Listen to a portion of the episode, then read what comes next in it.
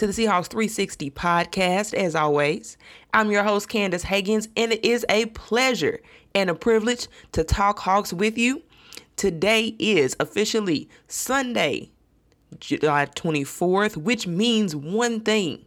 We are three days away from Seahawks training camp, and I'm really excited. Finally, some time for football getting ready for the season, officially kicking things off. I love to hear comments for you guys in Seattle about some of the things that you see. Um, love to mention them. I'd, I'd, even shout them out here on the show. If you tag us at Ethos Seahawks and uh, tell us about your observations and what you've seen on the berm. But um, a lot to be excited about, a lot to get into. We've already done a lot of the breakdowns of some of the battles between uh, different groups, wide receiver rooms. We've already talked a lot about that. So go back and check out the podcast on the toughest competitions or where the competition at. And a lot of those episodes you'll you'll hear the breakdowns of my opinions on how I think those battles will go. So with that said, I'm not gonna do a training camp preview per se, but what I want to focus on is the keys to success what is the blueprint for Seahawks success?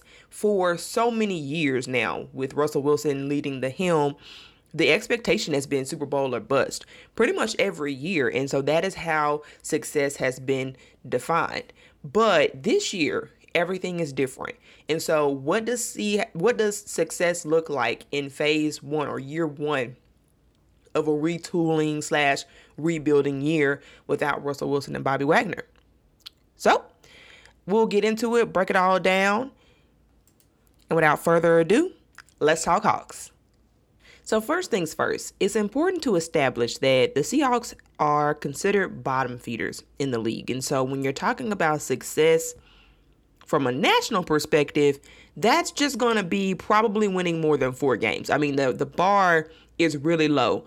I think that most of the national media expects this team to be in the race for the number one draft pick. And I just don't think that that's the case at all. I know that any Pete Carroll team and teams far less talented than this one has put together at least seven wins.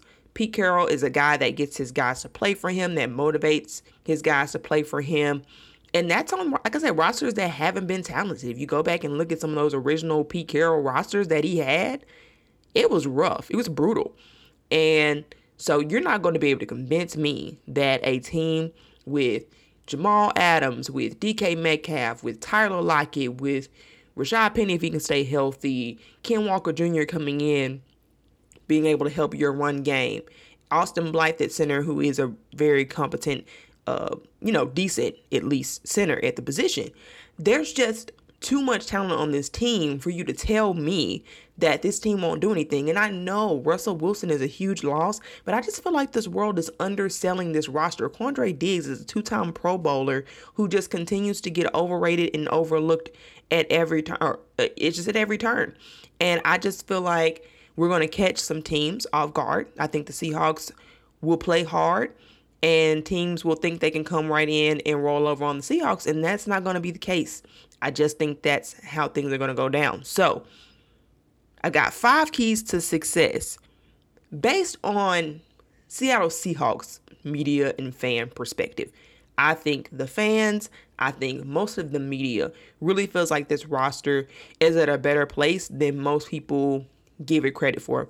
Mostly just because they don't know the team outside of Russell Wilson. So, with that being said, key number one is to is to push the over. If you guys know anything about betting, you know that when that Las Vegas will put out odds for an over and under, they pick a number of in this case games that the Seahawks will win, and it'll be something like 5.5, and it'll be like the, the actual odds on Seattle right now, it's 5.5. Will Seattle have over 5.5 wins, which means six wins, or will they have under 5.5 wins, which is under five wins? So I'm going to say that key number one is the Seahawks need to prove the over. I'm a betting person. I, I, I do get into sports betting on FanDuel in particular, and I'm definitely putting money on the Seahawks being able to win more than six games. If you guys go back to my schedule release, I predicted that the Seattle Seahawks can win eight games. And I stand by that. As I go through this roster, it's very possible. It's not even hard. They can win six games, even if they don't win every game that I think they can win. So let's just take a quick look at this, shall we? Here are the teams that I feel confident that the Seattle Seahawks can beat, that their roster is better than right now. The Falcons, the Lions, with all respect to Jared Goff, I, I, I think our roster still is better than that. Upcoming Lions team. I will say this. I know the Lions will do more than people think as well, but I just think overall, with our coaching, experienced veterans that we do still have on the roster, Think we take the Lions. Think we can take the Jets, and I think we can take the Panthers. Those are gimmies. Oh, and the Giants. Don't don't want to forget the Giants. I also think that we can take the Giants. No question. So, those are five teams off top that I think that they can beat. They only need to beat one of these three teams the 49ers, the Saints, or the Cardinals. I feel like they can beat all three. I'll just be honest. I feel like it's likely for a couple of reasons. When it comes to the San Francisco game, that's week two, right after the game against the Broncos, and it's at San Francisco.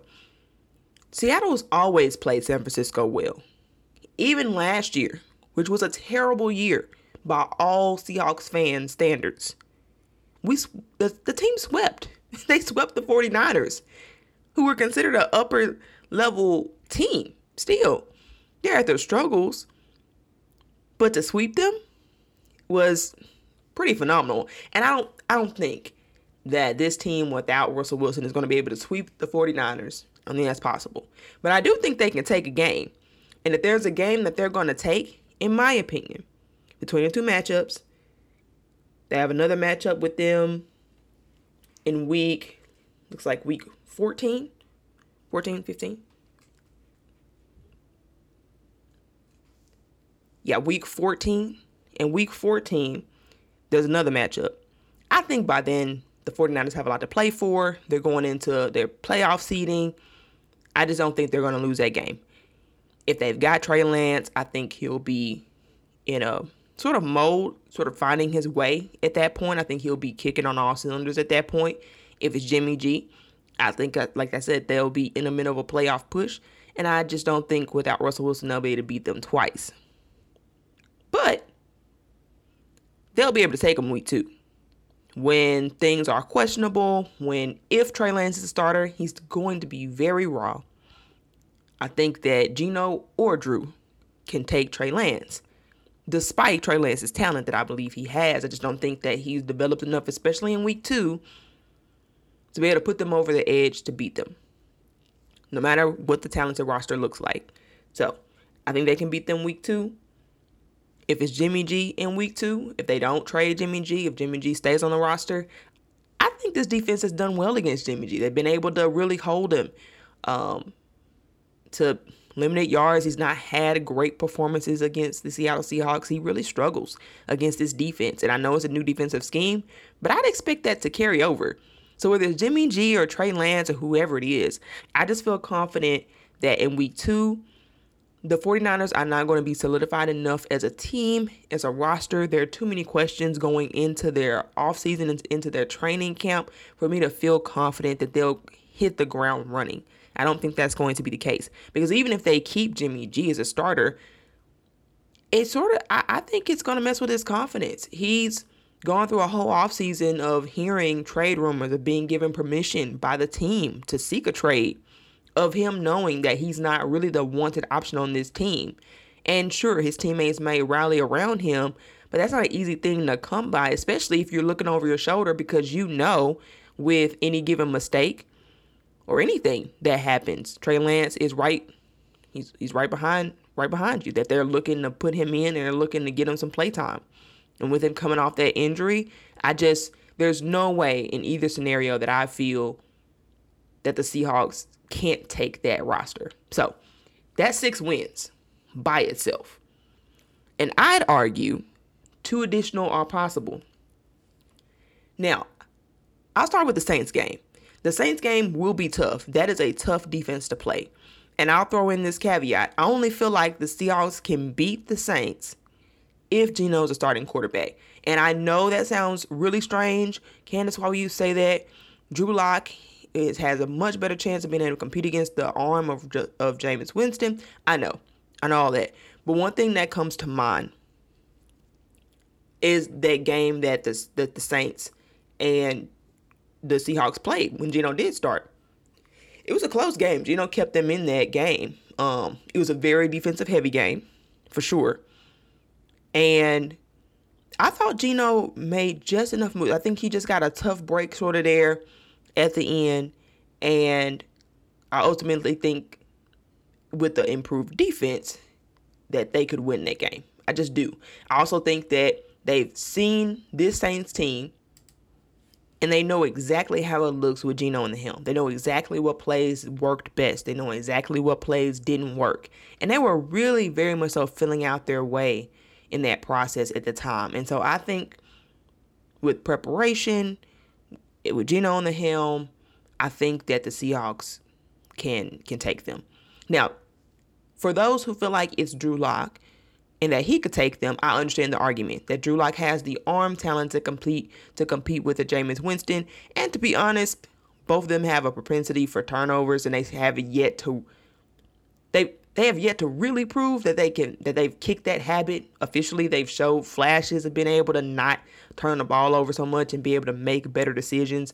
More so Jameis Winston than Drew Lock, but it's still a question mark for them both. And so uh, that's a question for sure.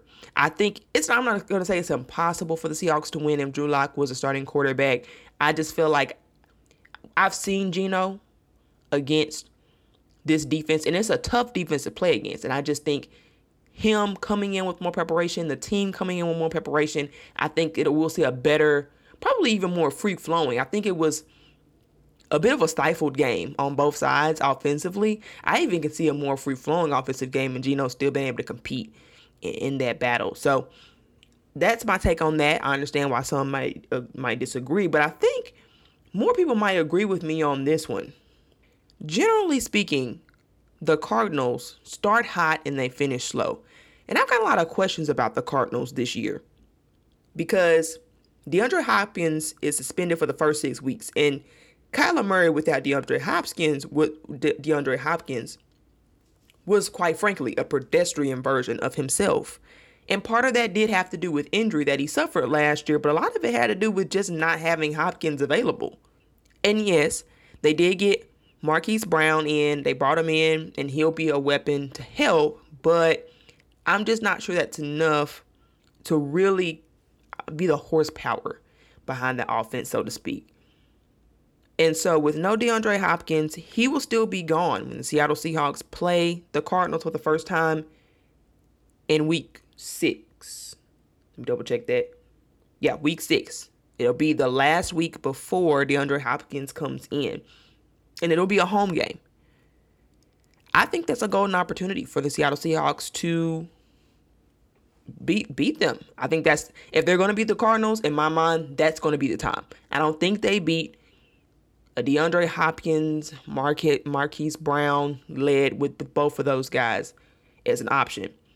And I'll tell you one thing too that I think will make the difference when it, when we're talking about this Cardinals matchup is tight ends have historically gotten you know really good yardage against the Seahawks, and I think it would be a game ordinarily that Zach Ertz will be able to uh, really create more of an impact and perhaps offset some of the pressure that be on Marquise Brown. But I don't think that'll be the case because of our new defensive strategy. I actually feel confident and even though I haven't seen it on the field yet, just strategically, if they execute the 3 4 defense properly, it should still contain Zach Ertz and allow for multiplicity in guarding Marquise Brown, be it double teams or what have you. I think it gives them a lot more versatility. I think it gives different looks for Kyler. And to be honest, I think it confuses him a little. Keep in mind, when we're making these predictions, people are game planning, especially early in the season. They're game planning for they they may know that Seattle's changing their defensive scheme, but they're not going to really know the different looks that are coming at them. And I think that's going to be an advantage to the Seattle Seahawks. So, key number 1, take the over. Win over 6 games. I'm 100% confident that they can do it. Hopefully you guys are too, at least optimistic that that's possible. So, with that said, let's move on to key 2. Key number 2 so I mentioned earlier that we have a new defensive system as a team.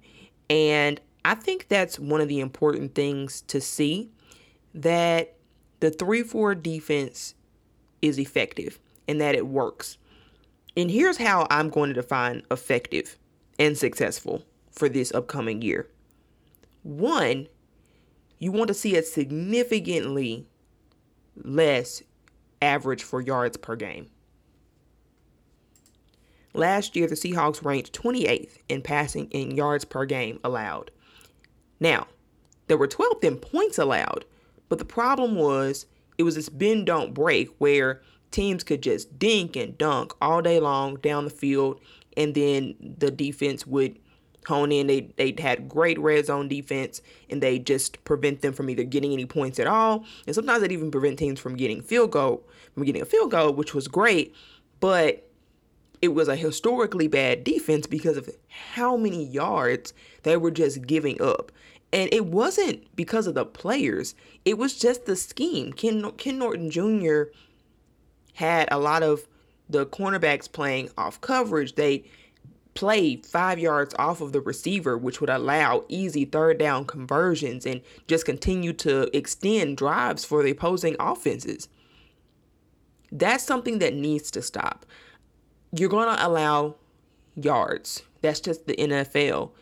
But if they could be somewhere middle of the pack, I'd say with yards allowed, top 15 would be a great start from one year to the next. To me, if the Seattle Seahawks are top 15 in passing yards allowed, to me that says that the that the defense is working especially if they can maintain top 15 when it comes to points allowed. So offsetting, not giving up one for the other, not allowing a lot of points because of the new defensive system.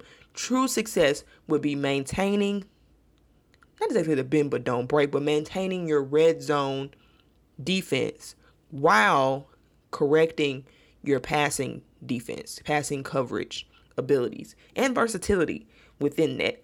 And there's one more other important thing that's important to consider when you're talking about is this defense a success? And that's the use of Jamal Adams. Is this defense best suited to complement Jamal Adams' skill set where you're getting the most out of him? He is now your highest paid player on the roster. You traded the absolute farm to get him on this team and then spent two years trying to figure out how to use him. He's now entering his contract extension. It's time for this for him to be in a defense for the Seattle Seahawks that puts him back on the trajectory that he was on before the trade, which was basically Hall of Fame.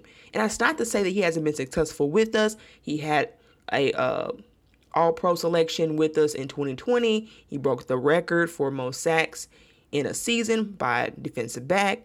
All great things, but that you, you didn't really feel the impact of Jamal Adams as a weapon, and he needs to get back to being that kind of weapon that defenses have to not only game plan for, but conscious, con- consciously watch out for throughout the game, where you have to keep your eyes on him and really use him as a chess piece, as a defensive weapon that he was brought on this team to be. They brought him on, Pete Carroll said, to be a defensive weapon. And we just haven't seen that kind of dynamic, take over a game kind of play. I personally would like to see at least two games where Jamal Adams is absolutely dominant and just puts his puts his stamp on the game. That's the kind of thing you want to see from him. You want to see from me have him grow in his pass coverage. So if he can get one or two interceptions along with I say about seven sacks. That's a great use of Jamal Adams. If you can get tackles, if you can put him in the right position where he's getting tackles for loss, he's coming downhill and he's still, you know, growing in coverage, but you're mostly using him for what he's best for, and that's attacking downhill. that's exactly what you want to see from Jamal Adams. And if this defense can help bring Jamal Adams back to that tier, that level of play, then I think that it's another way. Those are three ways that you can determine if de- if the defense will be a success for the Seattle Seahawks this year. And speaking of new systems, what's important here is key number three, and that's that Shane Waldron's offensive system proves to work and that he proves to be a good offensive coordinator. That's important for a couple of reasons. This team officially invested, especially in this draft, in personnel that would better fit with the Shane Waldron offense. Linemen who were more mobile, who were better at pass protection. Those type of things that Pete Carroll has never gone for for, you know, just just of his own fruition. I think that has a lot to do with wanting to complement the offensive system. Austin Blythe, another guy who is going to get out and he's better in those zone running schemes. That's more what the Shane uh, Shane Waldron offense is built around. And so if Shane Waldron does not prove to be a good offensive coordinator or the system does not prove to be a good fit for this team, then that's just going to set the team back rebuilding wise because then you got these question marks. I think at this point, there's already some mismatching, at least on the offensive line, in terms of like Damien Lewis is more of a, a people mover, a mauler type of guy when you've got more mobile guys now, in Charles Carlson, Abe Lucas, who are not that way. Phil Haynes, I would also say, is more of a people mover. Um, Gabe Jackson is good at pass protection, but they're using him as a people pull, as a people mover at the right guard at the right guard spot. And you guys have heard me talk about that. How much I disagree with that. I'm not gonna get into that today. That's a topic for another podcast. I've already done it. But with that said, I don't think this team can afford to not have this system work and have to reevaluate this personnel. I mean, people they just drafted, they invested some high draft picks, some, some quality draft capital in personnel that fits this system. And to start over would be, like I said, it set the team back at least at least a couple years in my mind because then you got to get personnel to fit the new system. And even if Pete Carroll decides to go with a similar system, every offensive coordinator is going to want things done a certain way.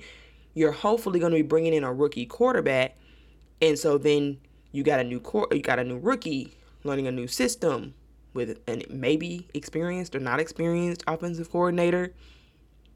The the wide receivers don't know the system, so they can't help the quarterback really grow because they are still trying to learn and feel their way through the new new system them, themselves.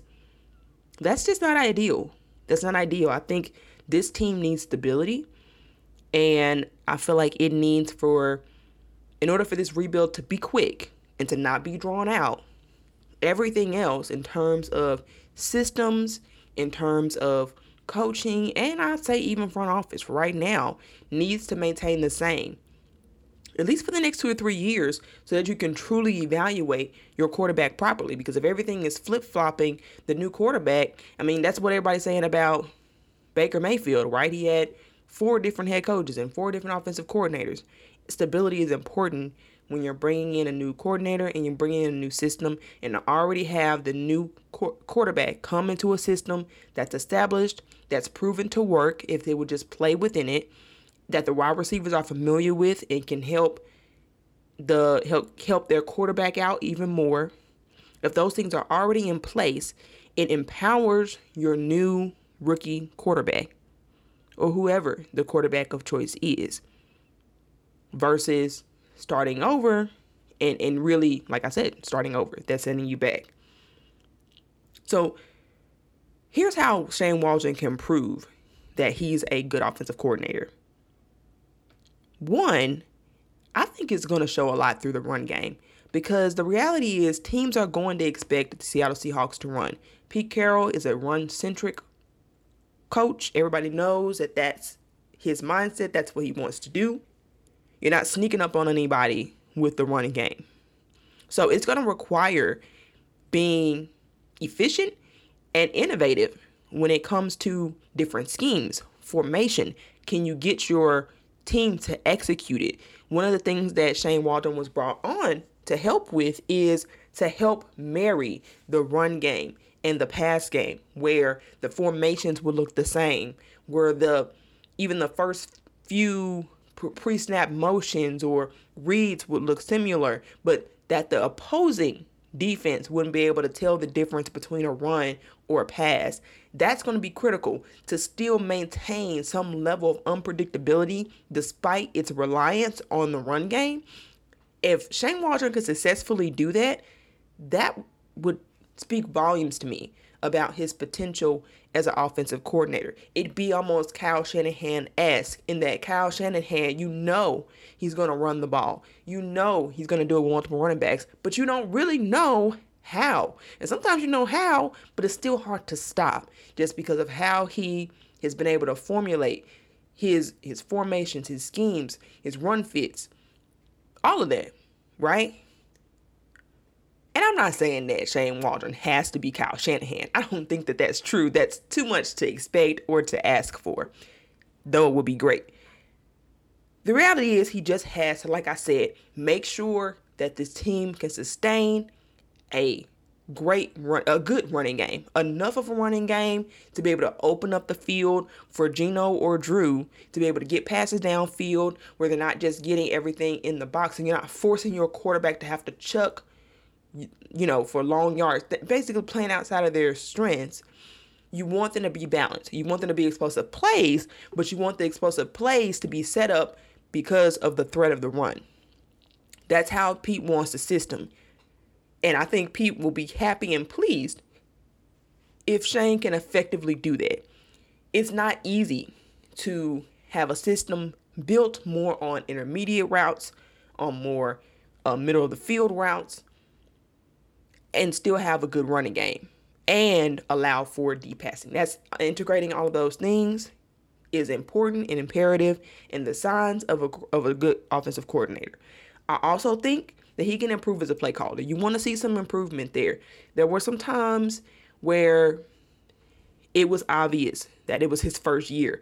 Uh, some of those play calls, the timing of which, the situations with, with which they were called, were questionable at best, and you understood that it's his first year and he's learning and he's growing, but you want to see less odd moments. You want to see more appropriate calls for situations. You want to see it make more sense. And I personally would like to see the calls flow a little bit more, where one play builds off the other, and it's sort of a overarching theme, overarching build up, and not just kind of random call and random call. If he can do that, in my opinion, I'm not gonna say it doesn't matter what the numbers look like, but you gotta understand that the quarterback situation is not gonna be look the same. So I'm not gonna say that his success is gonna be determined by how many passing yards Geno or Drew Lock has, or how many turnovers or inter or how many interceptions or touchdowns that they get. I think that would be the wrong way to look at Shane Waldron's like what what he brings to the table. Because I think until you can get him a, a quarterback that fits the system, it's a little hard to evaluate. But like I said, if he can effectively do those things, I think you've got the right guy. And it's just a matter of finding the quarterback to best fit the system. Okay. On to key number four. And that's going to be establishing the foundations of an offensive line. Now, I don't expect Charles Cross nor Abraham Lucas to really I, don't expect them to be top tier. You what you expect is to see flashes, you expect to see progress throughout the season, and you want to end the season feeling like these two guys will be able to to be building blocks for the offensive line. You love to see Damien Lewis thrive if they're going to keep him at left guard. You'd like to see him thrive at that spot so that you don't have to address that in the upcoming draft. It's going to be really important no matter what the decision is at quarterback, that this team have a I say top 10 offensive line potential. That's just what they're going to need.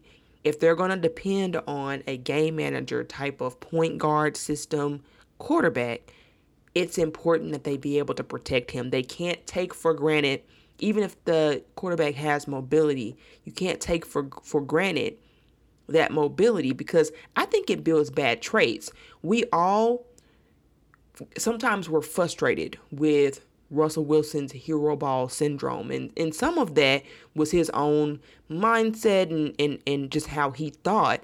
But I also feel like some of that was because of the position that the front office and the coaching staff regularly put him in. They put him in hero ball situations, especially I think about from 2015 to 2018. They put him in hero ball situations all the time. It was essentially run the ball, run the ball, run the ball. Russell, come save us. And a lot of that had to do with not only the play calls on the field, but in the offense in the offensive line. We're not going to really invest a lot of capital or money into the offensive line, but Russell will save us. Right? I mean, I feel like that was the mindset and that's why there wasn't the investment in the open in the offensive line the way that Russell and fans wanted. It improved over time, but only gradually. And, and at best, it was always mediocre. He never had a top 10 offensive line. And I think that was a mistake. It's a mistake that I hope they realize that even if they draft a quarterback with mobility, that you it's got to you've got to protect him. That's going to be critical. And so you want to see that some of the pieces that they drafted, some of their young pieces, um, are promising and really will be able to be the foundation of the future because also those again will be spots that don't have to be addressed moving forward and it sort of expedites the rebuilding process. I think if this team plans to be good in the next two to three years, they've got to establish a foundation for offensive line this season. And then finally, speaking of development of young talent, key number five this team needs to see its investment in its rookies from the 2020 class, from the 2021 class, breed results now for them to be able to step into these new roles and be able to shine and become they all don't have to become stars, but you want them to be meaningful contributors to your team to varying degrees. Players like Darrell Taylor, you hope can become a double digit sack guy. You hope he can become a difference maker at the position. He's shown the ability to do that. But that's a guy that you really want to see become a budding star in this league. And he's shown flashes and capability that he can. He's got some growing and doing some learning to do, but you hope that he, with the work he put in in this offseason, that he was able to work on those things and become a better all around um, pass rusher because of it. Tre Brown, you hope that his injury does not hold up his athleticism too much. You hope that he's still able to be the cornerback, the aggressive and quick witted, good instinct type of cornerback that you saw from him in flashes when he when he played as a rookie. He had a really standout rookie year. I mean, he just so he looked comfortable out there. He looked in place, and granted, it was a small sample size, but I was really excited about what we saw from Tre Brown, and you want this injury not to derail that. Sometimes with the, um, I think he's got a a patellar tendon injury, which is sometimes tough to come back from. Some guys don't come back from that, and, and sometimes it can steal your athleticism. And so that's definitely a thing to watch for if he doesn't come back the same it won't necessarily be the fault of the front office per se, but that's just another thing. And I and I will say at that position they've got Coby Bryant, they've got Tariq Woolen, who you hope works out in terms of young talent behind Tre Brown. So even if Tre Brown doesn't work out the way we hope, it's not exactly boom or bust, but you'd really love to see some young depth at that position, especially after going through years and years of it being sometimes barren looking. And then Jordyn Brooks. Jordyn Brooks, you want to see him continue to ascend. Uh, he had more tackles than Bobby last year, and I think they were more impactful tackles. He seemed to have more tackles for loss. He's on a great trajectory, and you really want him to continue to really prove that in this new role of defensive leader and play caller, that he can be sort of a. He's not going to be Bobby Wagner, of course, but you want him to fill in the role of Bobby. And I think this guy, this if there's a if there's a young man to do it, I think it's Jordyn Brooks. You want to see him. I want to see him become a star. He doesn't necessarily have to be a Pro Bowler, but you just want to see him produce star like numbers, be impactful, um, be aggressive, and be multiple. I think that Jordyn Brooks can be used in blitzes. I think he can be used just in coverage. He could be better in coverage, but I think he's growing. I've seen some progress from him in that area. Can he balance that part of his game out um, to where he's not a liability at that point? I think if he can do that, then he actually definitely has Pro Bowl in his future, in my opinion. He can be one of the better linebackers in this league. And then Colby Parkinson. We don't talk about Colby Parkinson a lot, but I think his role is important, especially because Will Dissly, while he was able to maintain health all last year, you just never know with him. You you don't want a guy with that sort of size and speed and ability to be underutilized, and that's exactly what it's been. Some of it because of of the coaching staff just not really wanting to depend on him in a great role. And some of it's because he's been dealing with foot injuries on and off. So you really want to see Kobe Harris, Colby Parkinson, I'm sorry, put it together, put together a year of health. And I think his main, if he can just prove to be a great red zone target for our incoming quarterback, you just want to see him be a meaningful contributor. He's one of those guys who you're not hoping that he becomes a star. You've already got Noah Fant, you've already got Will Dissly.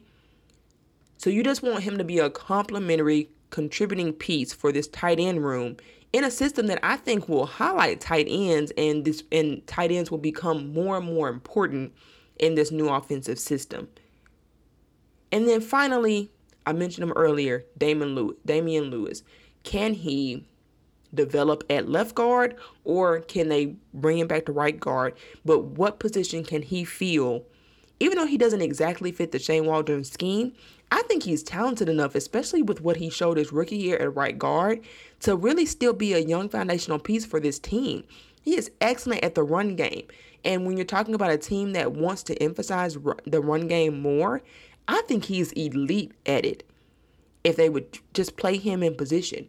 But either way, can he eh, can he be an interior guard for you on one end or the next that you can build your future around where you only have to worry about the other guard spot in center. Right, those only two being if you they, they can get those two positions in the next upcoming draft. And that will solidify your offensive line. Those are the type of things that can make the difference between a four or five year rebuild and a two, three year rebuild. It's those types of things right there. And so you really hope that you can get a lot of promise out of the young guys. So those are my top five keys for success. That's what I think will determine how promising this season is. There are some things that people really have, have identified as keys to success that I don't. For example, Drew Lock being the franchise quarterback. I don't really feel like that's the key. Because for me, then you've still got to pay him. I'm not saying that you've got to pay him a substantial amount, but you're going to pay him more than you pay a rookie.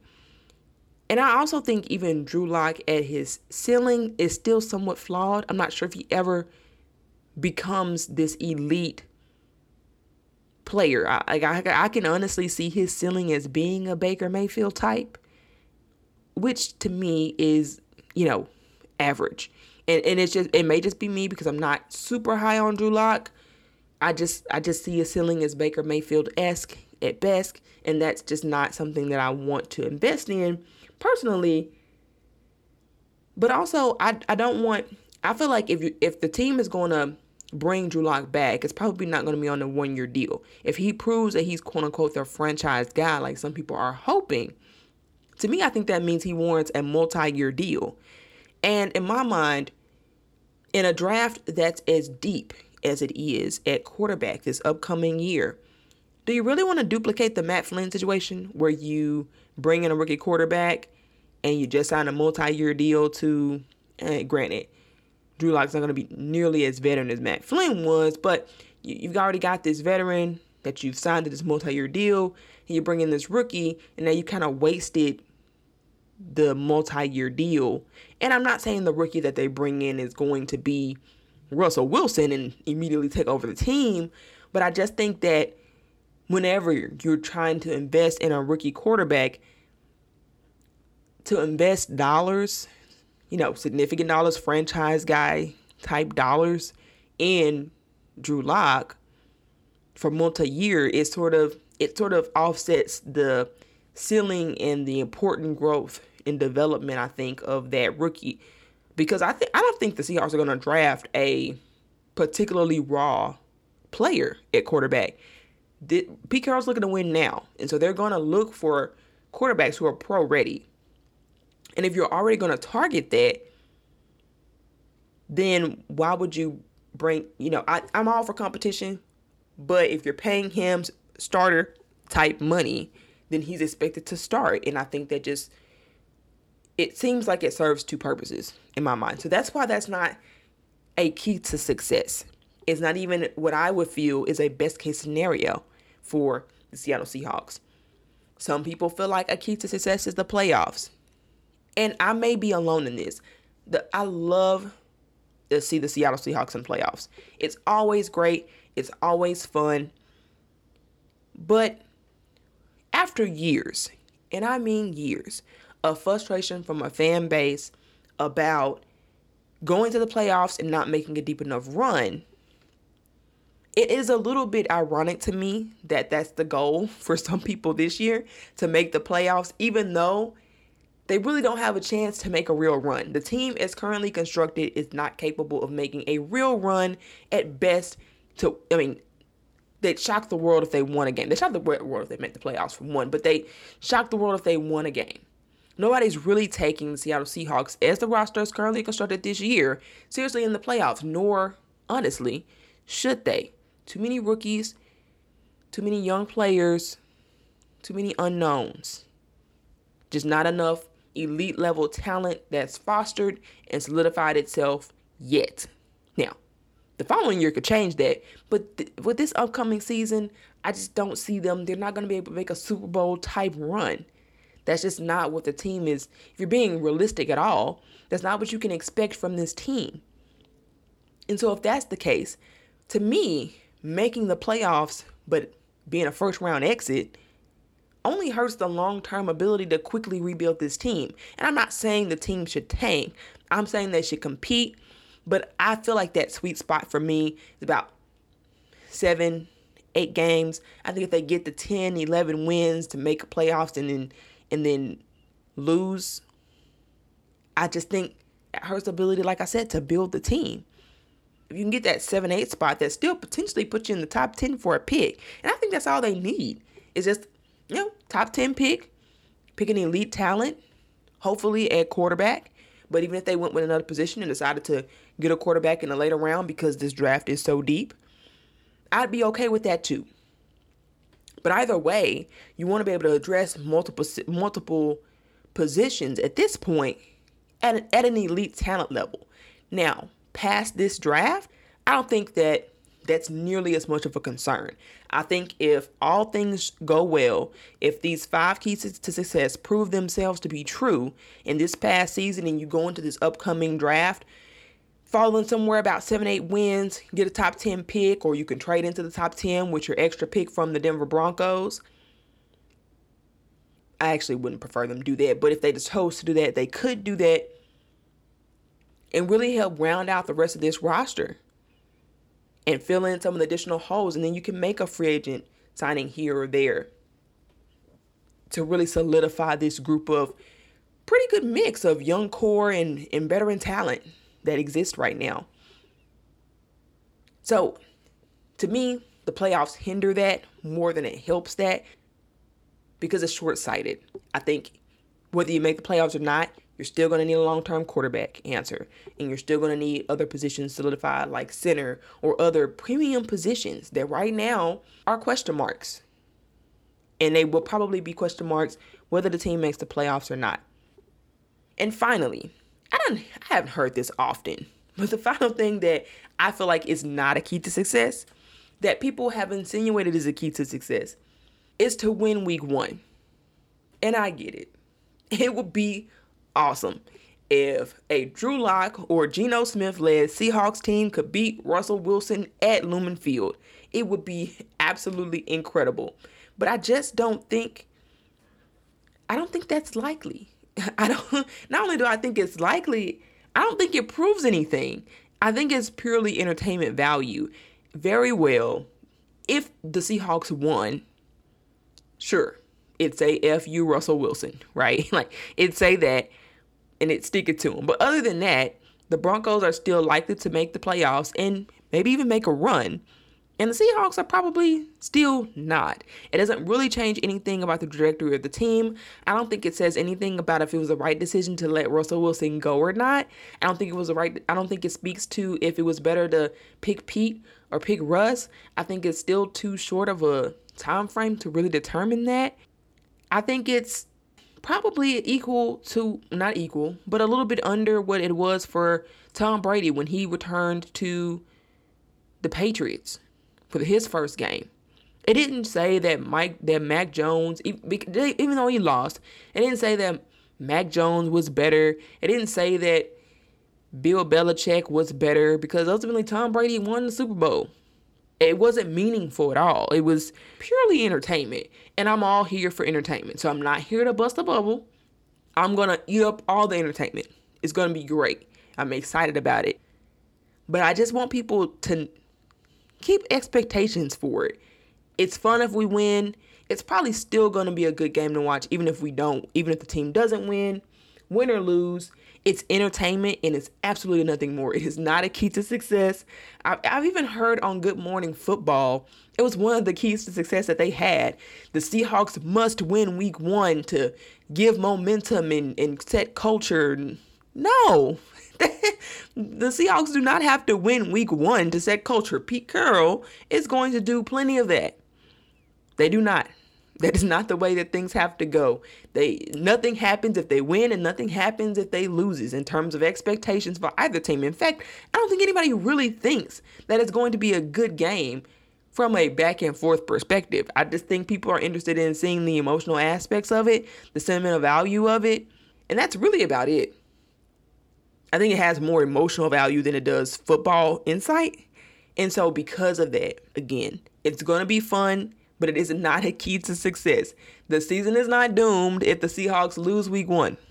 I still have the utmost utmost belief in this team's ability to be able to break the very low expectations that people have for this team, and I think they're going to prove some people wrong this year. So anyway, that's all the time we have for today. You can find me on Twitter at Candace H901. That's Candace H901. Please be sure to follow the page Ethos Seahawks for updates on podcast, analysis, uh, polls, and more. We hope that you'll leave a review and share with your friends. On our next episode, we'll break down training camp. Training camp will be here, so a lot to get into with that. Be sure to join us on the next episode of Seahawks 360. That's all I got. And as always, go Hawks.